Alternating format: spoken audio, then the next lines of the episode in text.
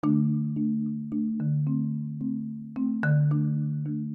நான் உங்கள் எம்பி உங்களை நம்ம பாட்காஸ்ட்டுக்கு வரவேற்கிறதுல ரொம்பவே மகிழ்ச்சி அடைகிறேன். இன்றைக்கான டாப்பிக்கும் ரொம்பவே ஒரு இன்ட்ரெஸ்டிங்கான டாபிக் தான். இன்டர்நேஷனல் பொலிட்டிக்ஸ் மற்றும் எக்கனாமிக் சம்மந்தப்பட்ட ஒரு டாபிக் இது எந்த அளவுக்கு சிம்பிளாக உங்களுக்கு சொல்ல முடியும்னு நான் பார்க்குறேன். சரி நம்ம இந்தியாவில் உட்காந்துட்டோ இல்லை தமிழ்நாட்டில் உட்காந்துட்டோ கொரோனாவோட கவுண்ட் என்னன்னு பார்த்துட்டு இருக்கோம் மதுரையோட கவுண்ட் திருச்சியோட கவுண்ட் சென்னையோட கவுண்ட்னு பார்த்துட்டு இருக்க சமயத்தில் வேர்ல்டில் இருக்க ரெண்டு சூப்பர் பவர்ஸ் பயங்கரமாக சண்டை போட்டுட்டு இருக்காங்க அஃப்கோர்ஸ் உங்கள் எல்லாத்துக்குமே தெரியும். யூஎஸ் சைனா தான். இந்த கொரோனா ஆரம்பிச்ச சமயத்துலேருந்து பார்த்தீங்கன்னா ஒருத்தவங்க மேலே ஒருத்தவங்க ப்ளேம் பண்ணுறதும் ட்வீட் பண்ணுறதும் இப்படி தான் நடந்துட்டு இருக்கு ஸோ இந்த சமயத்தில் யூஎஸோட செனட்டில் ஒரு பில்லு பாஸ் ஆயிருக்கு. அது என்ன சொல்லுதுன்னா சைனீஸ் ஃபார்ம்ஸை யூஎஸ் ஸ்டாக் எக்ஸ்சேஞ்சிலேருந்து டீலிஸ்ட் பண்ணுறதுக்கான ரெகுலேட்டரி பில் தான் அது. சரி இது உண்மைதானாப்பா அப்படின்னு கேட்டிங்கன்னா கண்டிப்பாக இது உண்மை தான் இந்த மாதிரி ஒரு பில்லு பாஸ் ஆயிருக்கு. அதுவும் இருபத்தோராவது மே டுவெண்ட்டி டுவெண்ட்டி அன்னைக்கு பாஸ் ஆயிருக்கு. ஸோ இந்த பில்லை வந்து ரொம்பவே ஒரு இன்ட்ரெஸ்டிங்கான விஷயம் என்னன்னா யுனானிமஸாக பாஸ் ஆயிருக்கு. ரிப்பப்ளிகன் பார்ட்டி டெமோக்ராட்டிக் பார்ட்டி ரெண்டு பேரும் சேர்ந்து இந்த பில்லை பாஸ் பண்ணியிருக்காங்க. உதாரணத்துக்கு சொல்லணும்னா நம்ம தமிழக சட்டப்பேரவை பொறுத்த மட்டும் டிஎம்கே ஏடிஎம்கே ஒரு ஒரு ரெசல்யூஷனை கொண்டு வந்து ரெண்டு பேரும் சப்போர்ட் பண்ணி அதை கிளியர் பண்ணுற மாதிரி ரொம்பவே சர்ப்ரைசிங்காக இருக்குல்ல?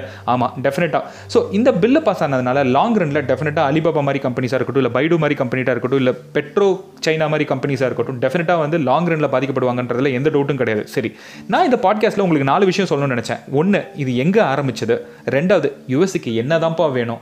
மூணாவது இதனால் பாதிக்கப்பட போகிறது சைனா மட்டும்தானா? இல்லை யூஎஸும் தானா அது ஒரு செல்ஃபிஷான விஷயம் தான் இவங்க ரெண்டு பேரும் சண்டை போட்டுட்ருக்காங்க. சரி நம்மளுக்கு என்ன பெனிஃபிட் கிடைக்கும் அப்படின்றதையும் பார்க்கலாம். ஸோ இதில் மொதல் விஷயம் என்னென்னா இது எங்கே ஆரம்பிச்சது? இது நேத்தி ஆரம்பித்த விஷயம் கிடையாது. ஸோ இன்ஃபேக்ட் இதை வந்து டூ தௌசண்ட் எயிட்டீன்லேருந்து நம்ம பார்த்துட்டு இருக்கோம் சைனாவுக்கும் யூஎஸுக்கும் நடுவில் ஒரு ட்ரேட் வார் போயிட்டே தான் இருக்குது ஸோ இதில் நடுவில் செப்டம்பர் அக்டோபர் டூ தௌசண்ட் நைன்டீனில் வந்து இந்த ரெசல்யூஷன் இந்த மாதிரி டீலிஸ் பண்ணலாம் ரெகுலேஷன்ஸை ஃபாலோ பண்ணலன்ற ஒரு பில்லை வந்து பற்றி பேசிகிட்டு இருக்காங்க பட் அதுக்கான சந்தர்ப்பத்துக்கு யூஎஸ் வெயிட் பண்ணிட்டு இருந்துச்சுன்னு சொல்லணும். அது கரெக்டான சந்தர்ப்பம். லூக்கின் காஃபின்ற ஒரு கம்பெனியால் அமைஞ்சது. என்ன நடந்ததுன்னு சொல்கிறேன் லூக்கின் காஃபின்றது ஒரு சைனீஸ் கம்பெனி இது வந்து பப்ளிக்காக யூஎஸில் லிஸ்ட் பண்ணியிருக்காங்க ஸோ என்ன ஆகுது? இந்த கம்பெனி வந்து ரொம்பவே ஃபாஸ்ட்டாக க்ரோ ஆகிற கம்பெனி இன்ஃபேக்ட் பார்த்தீங்கன்னா மூணு வருஷம் three years old Chinese company ஒரு மேசிவான க்ரோத் அடையுது. நாலாயிரத்தி ஐநூறு store across across US open பண்ணுறாங்க இந்த கம்பெனி வந்து ஸ்டார்பக்ஸுக்கே ஒரு காம்படிஷன் கொடுக்குற மாதிரி இருந்த கம்பெனி தான். ஸ்டார்பக்ஸ் சிமிலராக வந்து காஃபி டெலிவர் பண்ணுற ஒரு கம்பெனி இன்ஃபேக்ட் இதை வந்து ஷேர்ஸாக லிஸ்ட் பண்ணுறது பார்த்தீங்கன்னா வெறும் எட்டு மாதத்துலேருந்து ஒம்பது மாதம் தான் அது seventeenth May two thousand nineteen வந்து இதோட ஷேரை லிஸ்ட் பண்ணுறாங்க அப்போ இதோட விலை இருபது டாலர். அதுக்கப்புறம் இதே ஷேரு ஸ்கை ராக்கெட்டிங் ஆகுது. Example seventeenth May twenty twenty இதோட விலை ஐம்பது ரூபாய் ஐம்பது டாலர் ஆகுது. So in fact one fifty percent skyrocketing ஆகி இந்த டாலர் இந்த ஷேர் ஓடிட்டு இருக்கு. ஸோ இது நடுவில் என்ன பண்ணுறாங்கன்னா இந்த கம்பெனி ஏப்ரல்லேருந்து டிசம்பருக்குள்ளே ஒரு சேல்ஸ் டேட்டா கொடுக்குறாங்க. அதில் வந்து ரொம்பவே ஹைப்டான டேட்டா கொடுத்துறாங்க. த்ரீ டென் மில்லியன் டாலர்ஸை வந்து ஹைப் பண்ணி கொடுக்குறாங்க. இந்த ஃப்ராட் எப்படியோ வெளியில் வந்துடுது. ஸோ இது வெளியில் வந்தோடனே ஷேர் இமீடியட்டாக பயங்கரமாக குறைஞ்சி இன்றைக்கி கரண்ட்டாக டீல்ஸ் பண்ணுறாங்க சி டீல்ஸ் பண்ணும்போது அது முடிகிற வேலை வந்து ரெண்டு டாலரில் முடிஞ்சிட்ருக்கு ஸோ இந்த சந்தர்ப்பத்தை இந்த சந்தர்ப்பத்தை கரெக்டாக வந்து யூஎஸ் யூஸ் பண்ணி டீல்ஸ் பண்ணுறதுக்கான ஒரு பில்லையும் பாஸ் பண்ணுறாங்க ஆனால் இதில் ஒரு முக்கியமான குறிப்பும் சொல்கிறேன் இது சைனீஸ் கம்பெனிக்கு மட்டும்தான் பொருந்தும்னா தப்பு. இதை மீடியா அந்த அளவுக்கு ப்ரொஜெக்ட் பண்ணிட்டாங்க. இது எல்லா ஃபாரின் கம்பெனிஸ் கம்பெனிஸ்க்கும் பொருந்தும். சரி ரெண்டாவது விஷயம் யூஎஸ்க்கு என்ன தான் வேணும்? சரி ஃபஸ்ட்டு யூஎஸ்க்கு வந்து அவங்க அவங்க ஸ்டாக் எக்ஸ்சேஞ்சில் பப்ளிக்காக லிஸ்ட்டாக இருக்க கம்பெனிஸ் எல்லாமே அவங்களோட ரெகுலேஷனை ஃபாலோ பண்ணுன்றது அவங்களோட டெஃபினட்டான ஒரு பாயிண்ட்டாக தான் இருக்குது இது சரியான விஷயமா தான் படுது. இது என்னென்னா யூஎஸில் இருக்க ஒரு லிஸ்ட்டாக இருக்க கம்பெனிஸ் எல்லாமே கண்டிப்பாக வந்து என்ன ப்ரூவ் பண்ணணும்னா அவங்க எந்த ஃபாரின் கண்ட்ரீஸ்கோட கண்ட்ரோல்லையும் இல்லைன்றதை ப்ரூவ் பண்ணி ஆகணும். அதில் ஒரு சின்ன விஷயம் என்ன சொல்கிறாங்கன்னா பிசிஏஓபின்னு சொல்லப்படுற public company accounting oversight board US சேர்ந்த இந்த போர்டு வந்து இந்த கம்பெனிஸ் பப்ளிக்காக லிஸ்டாக இருக்க கம்பெனிஸை ஒவ்வொரு வருஷமும் ஆடிட் பண்ணுவாங்க. இந்த ஆடிட்டிங்க்கு எல்லா கம்பெனிஸும் சப்போர்ட் பண்ணும். சப்போஸ் ஒரு கம்பெனியால் தொடர்ந்து மூணு வருஷம் ஆடிட்டிங் பண்ண விடலைன்னா அந்த கம்பெனிஸை டீலிஸ் பண்ணலாம் அப்படின்னு சொல்லப்படுற பில்லு தான் இது. ஏன் இந்த மாதிரி ஒரு பில்லு கொண்டு வந்தாங்கன்னு பார்த்தீங்கன்னா நிறைய கம்பெனிஸ் வந்து அங்கே டி லிஸ்ட்டாக இருக்குது யூஎஸில் பட் ஆனால் ஸ்பெசிஃபிக்காக பார்த்தீங்கன்னா சைனீஸ் கம்பெனியில் ninety five percent of the companies வந்து தன்னோட ஆடிட்டிங்கை லோக்கலாக வச்சுக்காம சைனால தான் இன்னும் வச்சுக்கிறாங்க. இது ஒரு யூஎஸ்க்கு ஒரு பெரிய கன்சர்னாகவே இருந்தது. இதனால தான் இந்த பில்லையும் ரைஸ் பண்ணியிருக்காங்க. இதில் இன்னொரு பியூட்டிஃபுல்லான ஒரு விஷயம் என்னன்னு பார்த்தீங்கன்னா இந்த பில்லை பற்றி ஒரு கொஸ்டின் வந்து டொனால்ட் ட்ரம்ப் கிட்ட கேட்குறாங்க அதாவது சைனீஸ் கம்பெனிஸ் வந்து இப்படி பப்ளிக்காக லிஸ்ட்டாக இருக்காங்களே அவங்க ரெகுலேஷன் ஃபாலோ பண்ணுறது இல்லை அப்படின்னு சொல்லும்போது அவங்க ரொம்ப ஸ்ட்ரிக்டாக வந்து டொனால்ட் ட்ரம்ப் என்ன சொல்கிறாருன்னா நாஸ்டாக்காக இருக்கட்டும் இல்லை நியூயார்க் ஸ்டாக் எக்ஸ்சேஞ்சில் இருக்கட்டும் அவங்க பில் அவங்க ஒரு கம்பெனி பப்ளிக்காக லிஸ்ட்டாக இருக்குன்னா அவங்க யூஎஸோட அக்கௌண்டிங் மெத்தட்ஸை ஃபாலோ பண்ணணும். அப்படி இல்லைனா உலகத்தில் எவ்வளவோ ஸ்டாக் எக்ஸ்சேஞ்சஸ் இருக்குது உதாரணத்துக்கு ஹாங்காங் ஸ்டாக் எக்ஸ்சேஞ்சாக இருக்கட்டும் இல்லை லண்டன் ஸ்டாக் எக்ஸ்சேஞ்சாக இருக்கட்டும். அங்கே போய் அவங்க கம்பெனியை லிஸ்ட் பண்ணிக்கிட்டும் யூஎஸ்ல லிஸ்ட் பண்ணக்கூடாது அப்படின்றாங்க. இவர் சொல்லி ரெண்டு மூணு நாளுக்குள்ளே இந்த பில்லும் பாஸ் ஆகுது. மூணாவது விஷயத்துக்கு வருவோம். இதனால பாதிக்கப்பட போது சைனா மட்டும் தானா இல்லை யூஎஸும் தானா? அப்படின்றது என்னோட ஆன்சர் ரெண்டு ரெண்டு கண்ட்ரீஸுமே டெஃபினட்டாகவே பாதிக்கப்படும்ன்றதுல எந்த டவுட்டும் கிடையாது. உதாரணத்துக்கு சொல்லணும்னா இப்போ ரீசெண்டாக யூ யூஎஸோட லா மேக்கர்ஸ் வந்து ரொம்பவே ஒரு ஒரு ஒரு ஸ்ட்ராங்கான விஷயத்தை வந்து முன்னிறுத்துறாங்க அது என்னன்னா over billion and billions of dollars நிறைய பில்லியன் டாலர்ஸ் வந்து சைனாவோட லார்ஜ் கார்பரேட்ஸில் வந்து அமெரிக்கன் கம்பெனிஸ் uh, வந்து இன்வெஸ்ட் பண்ணியிருக்காங்க. அமெரிக்கன் இன்வெஸ்ட்மெண்ட் கம்பெனிஸ் வந்து இன்வெஸ்ட் பண்ணியிருக்காங்க. உதாரணத்துக்கு அவங்களோட பென்ஷன் ஃபண்ட்ஸாக இருக்கட்டும் இல்லைன்னா காலேஜோட எண்டோமெண்ட்ஸ் காலேஜோட எண்டோமெண்ட்ஸ் யூனிவர்சிட்டிஸ்க்கு வர நிதி. இப்போ உதாரணத்துக்கு எடுத்துக்கணும் ஹார்வர்ட் ஹார்வர்ட் யூனிவர்சிட்டின்றது உலகத்திலே ஃபேமஸான யூனிவர்சிட்டி அவங்களோட எண்டோமெண்ட் ஃபண்ட் மட்டும் அப்ராக்சிமேட்டாக பார்த்தீங்கன்னா முந்நூற்றி எழுபது மில்லியன் யூஎஸ் டாலர்ஸ் அதாவது முப்பத்தேழு கோடி யூஎஸ் டாலர்ஸ் வந்து அவங்க கிட்ட ஃபண்டாக இருக்குது இதை வந்து சைனீஸ் கம்பெனிஸ் மேலே இன்வெஸ்ட் பண்ணியிருக்காங்க. ஸோ இந்த ஃபண்ட்ஸை வச்சுட்டு நிறைய சைனீஸ் கம்பெனி க்ரோ ஆகுன்றதை வந்து ஒரு அலாரமாகவே வந்து யூஎஸ் லா மேக்கர்ஸ் வந்து இதை சொல்கிறாங்க ஸோ அது மட்டும் இல்லாமல் சில விஷயங்கள் நான் சொல்கிறேன் so one fifty two hundred companies வந்து சைனாவில் லிஸ்ட்டாக இருக்குது இன்னைக்கு டீலிஸ்ட் பண்ண முடியும்னா எல்லா கம்பெனிஸும் டீலிஸ்ட் பண்ண முடியுமானா கண்டிப்பாக முடியாது. இது வந்து நெகட்டிவாக தான் யூஎஸுக்குமே போய் முடியும். இப்போ எக்ஸாம்பிள் ஒரு சின்ன விஷயம் ஒரு டேட்டா கொடுக்கணும்னா மார்க்கெட் கேபிட்டலைசேஷன் இன்னைக்கு அவங்க மார்க்கெட்டில் எவ்வளோ பணம் யூஎஸோட பணம் வந்து சைனாவில் இருக்குன்னா one point two trillion US டாலர்ஸ்லேருந்து one point eight trillion US dollars வரையும் இருக்குது இதில் மேஜர் ஸ்டேக் பார்த்தீங்கன்னா அலிபாபா மாதிரி கம்பெனிஸ் முப்பத்தஞ்சு பர்சன்ட் ஆக்குபை பண்ணியிருக்கு. ஸோ இது எப்படி டிரான்சிஷன் நடந்திருக்குன்னா அதெல்லாம் ஓவர் நைட்டில் நடக்கல. இன்ஃபேக்ட் டுவெண்ட்டி இயர்ஸாக நடந்திருக்கு. அதில் பத்து வருஷம் ரொம்ப ஃபாஸ்ட்டாகவே நடந்திருக்கு. உதாரணத்துக்கு சொல்லணும்னா ரெண்டாயிரத்தில் பார்த்தீங்கன்னா மொத்தம் ரெண்டாயிரத்துலேருந்து இன்னைக்கு வரையும் பார்த்தீங்கன்னா செவன்ட்டி பில்லியன் டாலர்ஸ் யூஎஸ் டாலர்ஸை வந்து யூஎஸ் மார்க்கெட்லேருந்து இந்த சைனீஸ் கம்பெனிஸ் எடுத்திருக்கு. ஸோ இதில் டூ தௌசண்ட் தேர்ட்டீன்லேருந்து பார்த்தீங்கன்னா ரஃபாக forty six point one billion dollars வந்து எடுத்திருக்கு. ரொம்பவே ஹியூஜான அமௌண்ட் ரெண்டாயிரத்தி பதினெட்டில் மட்டும் eight point six billion US dollars எடுத்திருக்கு. ஸோ இந்த பணம் எல்லாமே சைனீஸ் கம்பெனிஸ் மேலே தான் இன்வெஸ்ட் பண்ணப்பட்டிருக்கு. ஸோ இதை ரொம்ப கேர்ஃபுல்லாக தான் யூஎஸுமே ஹேண்டில் பண்ணுறதுக்கான சுச்சுவேஷன் இது. ரெண்டாவது விஷயம் நாங்கள் என்ன என்ன பார்க்குறோன்னா சைனா வந்து uh, வந்து it will be force to listen to US அதில் எந்த டவுட்டும் கிடையாது. இப்போ சைனா யூஎஸ் வந்து இது ஒரு ஆம் ட்விஸ்டிங்காக கூட பார்க்கலாம். ஒரு சின்ன கம்பெனியை டீல்ஸ் பண்ணுறதுனால சைனா கொஞ்சம் பயப்படவே செய்யும். ஸோ டீல்ஸ் பண்ணுறதுனால அவங்களோட ரெகுலேஷனை ஃபாலோ பண்ணுறதுக்கான நிறைய சான்சஸ் சைனாக்கு வரும்ன்றதுல டவுட் இல்லை மூணாவது விஷயம் என்ன நாங்கள் சொல்லணும்னு நினச்சோன்னா இந்த இப்போ டீலஸ் பண்ணுறதுனால சைனா மட்டுமா பாதிக்கப்படுமானா கண்டிப்பாக கிடையாது. குளோபலைசேஷன் வந்த பிறகு வேர்ல்டு இஸ் சிங்கிள் ஹோம்ன்றது நம்ம எல்லாத்துக்குமே தெரியும். ஸோ இன்னைக்கு ஒரு கண்ட்ரி மட்டுமே பாதிக்கப்படாது. உதாரணத்துக்கு சொல்லணும்னா அலிபாபா மாதிரி ஒரு ஸ்டேக்கில் வந்து ஜப்பானோட ஸ்டாக் சாஃப்ட் பேங்க் வந்து ரொம்பவே ஹியூஜான ஒரு ஃபண்ட்ஸ் இன்வெஸ்ட் பண்ணியிருக்காங்க. ஸோ இது ஜப் சைனாவை அடிக்கிறதா நினச்சி யூஎஸ் பண்ணுறது ஜப்பானுக்குமே வந்து பெரிய ட்ராபேக்காக தான் வந்து முடியும். ஸோ இதை ரொம்பவே கேர்ஃபுல்லாக யூஎஸ் ஹேண்டில் பண்ணும் பட் அதில் ஒரு விஷயம் என்னென்னா இங்கே இருக்க பென்ஷன் ஃபண்ட்ஸாக இருக்கட்டும் எண்டோ எண்டோமெண்ட் ஃபண்ட்ஸாக இருக்கட்டும் இனிமேட்டு கொஞ்சம் ஸ்லோவாக தான் மூவ் ஆகும். யூ- சைனீஸ் ஃபர்ம்ஸ்குள்ளன்றதுல எந்த டவுட்டும் கிடையாது. இதை நம்ம லீவரேஜ் பண்ணிக்கிறோமா இல்லையான்றது நம்ம நெக்ஸ்ட் பார்ப்போம். ஆனால் ஒரு விஷயம் சர்ட்டனாக தெரியுது. இனிமேட்டு சைனாவில் இருக்க எந்த கம்பெனியும் இங்கே லிஸ்ட் பண்ணுறத டபுள் செக் பண்ணிட்டு தான் யூஎஸ் விடுவாங்கன்றது சைனாக்கு ஒரு டிஃபிகல்ட்டான சுச்சுவேஷன் தான். இனிமேட்டு சைனீஸோட புது ஃபார்ம்ஸ் அதாவது ஒரு ஸ்டார்ட் அப்ஸ் மாதிரி கம்பெனிஸ்க்கு வந்து யூஎஸ் ஃபண்ட் பண்ணுவாங்களான்னு கேட்டால் கொஞ்சம் டவுட்டான விஷயன்றது தான் என்னோட கருத்து. நாலாவது விஷயம் ரொம்பவே முக்கியமான விஷயம். சரி இதனால அவங்க ரெண்டு பேரும் சண்டை போடுறதுனால நம்மளுக்கு ஏதாவது பெனிஃபிட்ஸ் இருக்கா? அப்படின்னு பார்த்தா நான் ரெண்டு விஷயம் சொல்கிறேன் டேரக்ட் பெனிஃபிட்ஸ் இன்டெரக்ட் பெனிஃபிட்ஸ்னு சொல்கிறேன் ஃபர்ஸ்ட் டேரக்ட் பெனிஃபிட்டை எடுத்துப்போம். டேரக்ட் பெனிஃபிட்டை பொறுத்த மட்டும் ரொம்பவே கம்மியான பெனிஃபிட் இருக்குன்னு தான் நம்ம சொல்லணும். இப்போ எக்ஸாம்பிள் வந்து இந்த கம்பெனிஸ் எல்லாம் டீலிஸ் பண்ணுறாங்கன்னே வச்சுப்போம். நம்ம கம்பெனியில் அவங்க இன்வெஸ்ட் பண்ணுவாங்களான்னு கேட்டால் நம்மளுக்கு அவ்வளோ கம்பெனிஸ் இருக்கா இன்வெஸ்ட் பண்ணுறதுக்கு டீல் இது நியூயார்க்கில் வந்து இன்வெஸ்ட் ஆயிருக்கா அப்படின்னு சாரி லிஸ்ட்டாக இருக்கா அப்படின்னு கேட்டிங்கன்னா கண்டிப்பாக கிடையாது. பதினோருலேருந்து பன்னெண்டு கம்பெனிஸ் தான் இன்றைக்கி யூஎஸில் லிஸ்ட்டாக இருக்க கண்ட்ரிஸ் எது கம்பெனிஸ் உதாரணத்துக்கு பார்த்தீங்கன்னா இன்ஃபோசஸ் மாதிரி ICICI HDFC Tata Motors MakeMyTrip இந்த மாதிரி சில கம்பெனிஸ் மட்டும் தான் லிஸ்ட்டாக இருக்கே தவிர்த்து நிறைய கம்பெனிஸ் கிடையாது. ஸோ அவங்க நம்ம மேலே இன்வெஸ்ட் பண்ணுவாங்களான்னு கேட்டால் டெஃபினட்டாக டவுட் பட் ஆனால் இவங்க சைனீஸ் கம்பெனிஸோட ஸ்டார்ட் அப்ஸில் அவங்களோட இன்வெஸ்டர்ஸ் இன்வெஸ்ட் பண்ணுறதுக்கு பதிலாக அந்த ஃபோக்கஸ் இந்தியன் கம்பெனிஸ் மேலே வரும்ன்றதுல எந்த ஒரு டவுட்டும் கிடையாது. அந்த ஆப்பர்ச்சுனிட்டியை நம்ம கேபிட்டலைஸ் பண்ணிக்கணும். இது வந்து direct indirect benefit indirect benefit என்ன இருக்கும்னு நான் சொல்கிறேன் இப்போ இங்கே வந்து இவ்வளோ சண்டை நடந்துட்டு இருக்கனால டெஃபினட் டெஃபினட்டாக வந்து ட்ரேடில் வந்து கண்டிப்பாக வார் வரும். இப்போ எக்ஸாம்பிள் வந்து ஒரு ஸ்டேபிளான ரிலேஷன்ஷிப் கிடையாது அவங்களுக்கு. திரும்பவும் ட்ரம்ப் வந்து பவருக்கு வராருன்னு வச்சுப்போம். அவங்களோட ட்ரேட் வந்து கண்டிப்பாக it will take a big blow அது எந்த டவுட்டும் கிடையாது. அதை இந்தியா லீவரேஜ் பண்ணிக்கணும். உதாரணத்துக்கு ஒரு டேட்டா கொடுக்குறேன்னே இப்போ ஒரே ஒரு செக்டர் மட்டும் எடுத்துப்போம். இப்போ லெதர் லெதர் இண்டஸ்ட்ரீஸ் அதாவது இந்தியன் ஃபுட்வேர் எக்ஸ்போர்ட்ஸ் மட்டும் எடுத்துப்போம்.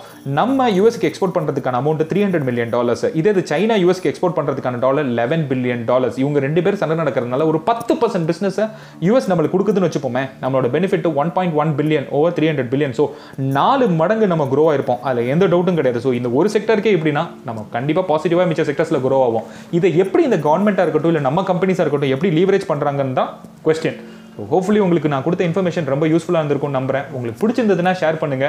நம்ம இப்போ யூடியூப் ஆப்பிள் பாட்காஸ்ட் ஸ்பாட்டிஃபை எல்லாத்துலேயுமே அவைலபிளாக இருக்கும். நீங்கள் அப்படின்ற பட்சத்தில் டெஃபினட்டாக சப்ஸ்கிரைப் பண்ணுங்க. தேங்க்ஸ் ஃபார் ஹியரிங் நன்றி வணக்கம் வாழ்த்துக்கள்.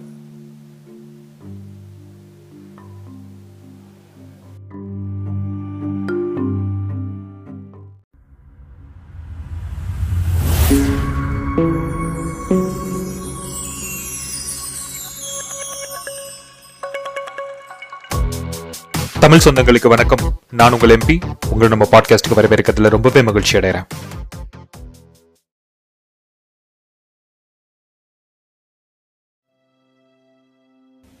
யார் ஒரு மிகச்சிறந்த ஏஜென்ட்னு சொல்லிட்டு எந்த ஒரு ரா அஃபீஷியல்ஸ் கிட்ட கேட்டிங்கனாலும் அவங்க சொல்ற ஒரே பதில் எந்த ஒரு ஏஜென்ட் தன்னோட ஒரிஜினல் ஐடென்டிட்டியை கடைசி வரையும் வெளிக்கொண்டு வராம தன்னோட மிஷன்ஸை ரொம்ப சக்சஸ்ஃபுல்லா முடிக்கிறாங்களோ அவரே மிகச்சிறந்த agent welcome to the episode two of raw series இன்னைக்கு நம்ம பார்க்க போறது ஒரு fascinating story of an Indian mister Ravindra Kaushik தன்னோட வாழ்நாளையே மதர் இந்தியாக்காக அர்ப்பணிச்ச ஒரு மிகச்சிறந்த வாரியர் மற்றும் ஸ்பையை பத்தி தான் இன்னைக்கு பார்க்க போறோம். வாங்க டாபிக் உள்ள போலாம்.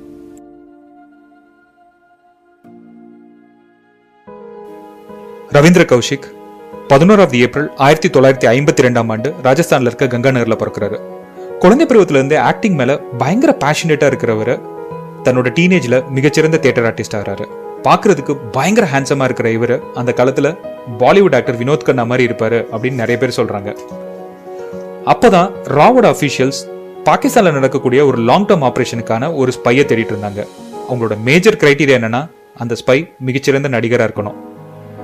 இந்த ரா வந்து நிறைய ட்ரமாட்டிக் மீட்ஸ் எல்லாத்துக்குமே போயிட்டு ஆள் தேடிட்டு இருக்கும் போது லக்னோவோட ட்ரமாட்டிக் மீட்டுக்கு வர்றாங்க. ஸோ அப்போ நம்மளோட ரவீந்திர கௌஷிக் தன்னோட டேலண்ட்டை காட்டுறதுக்காக இந்த நேஷனல் மீட்ல கலந்துக்கிறாரு. அவரோட ஆக்டிங்கை பார்த்து பயங்கரமா இம்ப்ரெஸ் ஆகிற ரா அவரை கூப்பிட்டு பேசுறாங்க. ரவீந்திர கௌஷிக்கை இமீடியட்டா டெல்லியோட ரா ஆஃபீஸ்க்கு வர சொல்றாங்க டிஸ்கஷனுக்காக ரவீந்திர கௌஷிக் டெல்லி கிளம்புறாரு. அங்க இருக்க ரா ஆஃபீஸ்ல அஃபீஷியல்ஸை மீட் பண்றாரு. அந்த நொடி வரையும் ரவீந்திர கௌஷிக்கு ரானா என்னன்னு தெரியவே தெரியாது. ராவோட கான்ட்ரிபியூஷன் டு இந்தியா என்னன்னு சுத்தமா தெரியாது. அப்பதான் ரா அஃபீஷியல்ஸ் அவருக்கு விளக்குறாங்க. கண்ட்ரியோட ப்ராக்ரஸ்ல ராவோட கான்ட்ரிபியூஷன் என்னன்றத. அது மட்டும் இல்லாம அவங்க பண்ண மிகச்சிறந்த ஆபரேஷன்ஸ் என்னன்றதையும் எக்ஸ்பிளைன் பண்றாங்க. இதெல்லாம் கேட்கிற ரவீந்திர கௌசிக்கு பயங்கரமான கூஸ் பம்ப்ஸ் கொஞ்சம் கூட யோசிக்காம உடனே இமீடியட்டா எஸ் அப்படின்னு சொல்றாரு. பயங்கரமா குஷியாகிறாங்க ரா அஃபீஷியல்ஸ் இதெல்லாம் ஏன் அப்படின்னு பாத்தீங்கன்னா நேச்சுரலாவே ரவீந்திர கௌஷிக் ஒரு தேசபக்தி கொண்ட ஒரு ஆள். நிறைய பேட்ரியாட்டிக்கான டிராமாஸ் வந்து தான் தேட்டர் ஆர்டிஸ்டா இருக்கும் போது போட்டிருக்காரு. அதுதான் இது எல்லாத்துக்குமே காரணம்.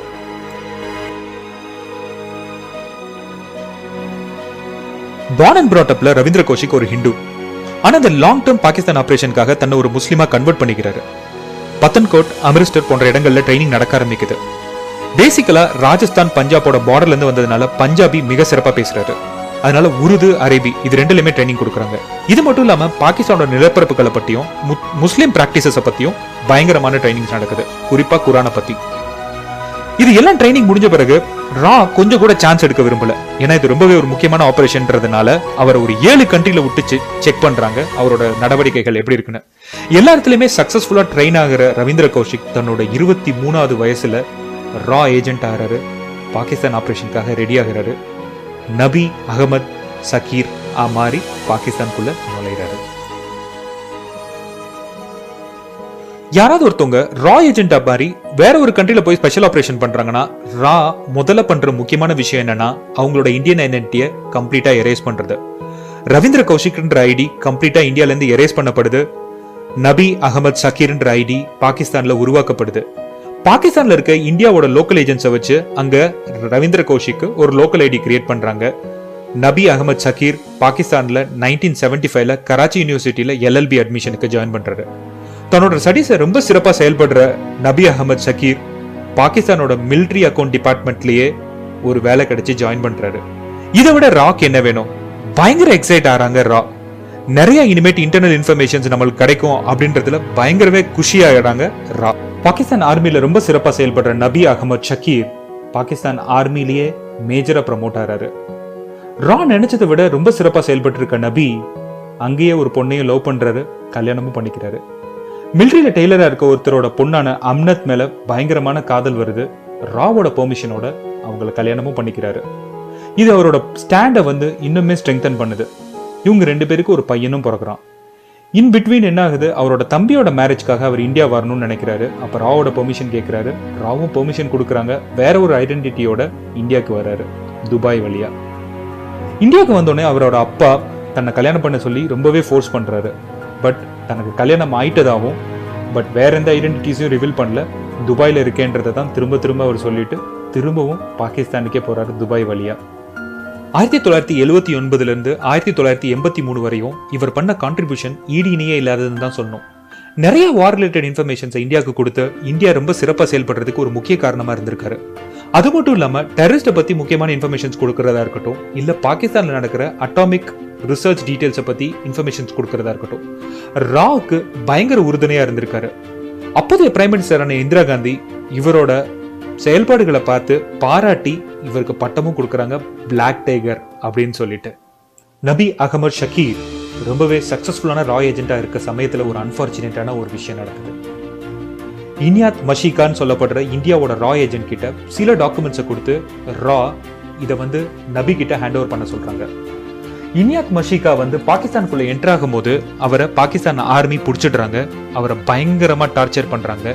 அவரை இன்ட்ராகேட் பண்ணும்போது அன்பார்ச்சுனேட்டா அவர் இவரோட நபியோட ஐடென்டிட்டியை ரிவீல் பண்ண வேண்டியதாக இருக்குது இருக்கிறதுலே பாகிஸ்தானுக்கு என்ன ஷாக்கிங்கா இருக்குன்னா நபி அகமது ஷக்கீர்னு சொல்லப்படுற ராய் ஏஜென்ட் வந்து பாகிஸ்தான்லயே மேஜரா இருக்கான்னு தெரிஞ்சோடனே பாகிஸ்தானால தாங்கிக்கவே முடியல. பாகிஸ்தான் என்ன பிளான் பண்றாங்கன்னா இந்த கேமை கண்டினியூ பண்ணணும்னு நினைக்கிறாங்க. பாகிஸ்தானோட பிளான் என்னன்னா இன்யாத் கிட்டயே அதே டாக்குமெண்ட்ஸை கொடுத்துட்டு நபி கிட்ட கொண்டு போய் தர சொல்றாங்க. இது எதுவுமே தெரியாத நபி கிட்ட இன்யாத் டைம் ஃபிக்ஸ் பண்றாரு. ஜின்னா கார்டன்ல காலையில ஏழு மணிக்கு மீட் பண்றதாவும் தங்கிட்ட இருக்க டாக்குமெண்ட்ஸை அவர்கிட்ட டிரான்ஸ்ஃபர் பண்ணுறதாகவும் சொல்கிறாங்க இதுக்கு ப்ரிப்பேர் ஆகிற நபி காலையில் ஏழு மணிக்கெல்லாம் ஜின்னா கார்டன்ஸ் வராங்க. அதுக்கு முன்னாடியே பாகிஸ்தானோட ஆர்மி கம்ப்ளீட்டாக அதை சரவுண்ட் பண்ணிட்டது.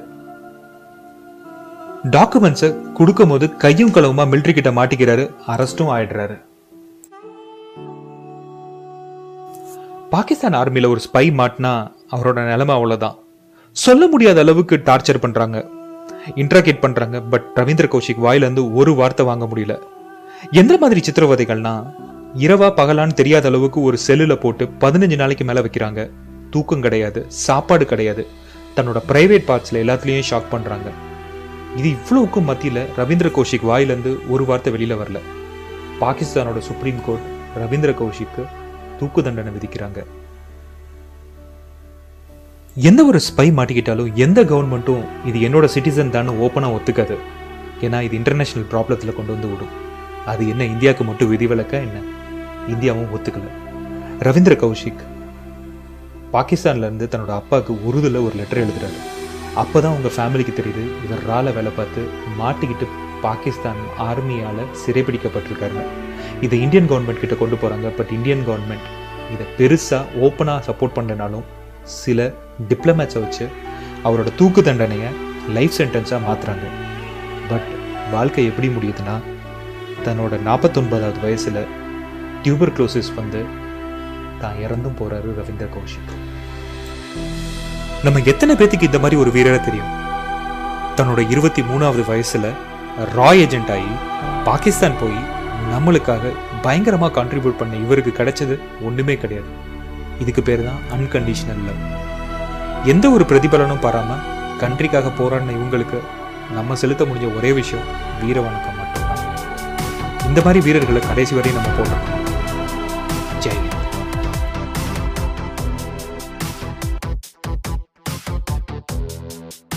எபிசோட் த்ரீல இன்னொரு சிறப்பான ராவோட ஆபரேஷனை பத்தி தான் பார்க்க போறோம். பாகிஸ்தான்லயே one of the most secure research லேபரேட்டரில இருந்து எப்படி ரா இன்ஃபர்மேஷனை வெளியில கொண்டு வந்தாங்க? Don't miss it stay tuned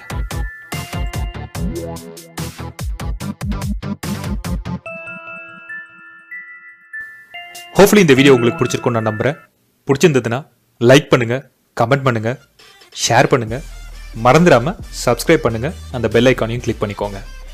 இன்னொரு நல்ல வீடியோவோட உங்களை சந்திக்கும் வரை உங்களிடமிருந்து விடைபெறுவது உங்கள் எம்பி வணக்கம் வாழ்த்துக்கள்.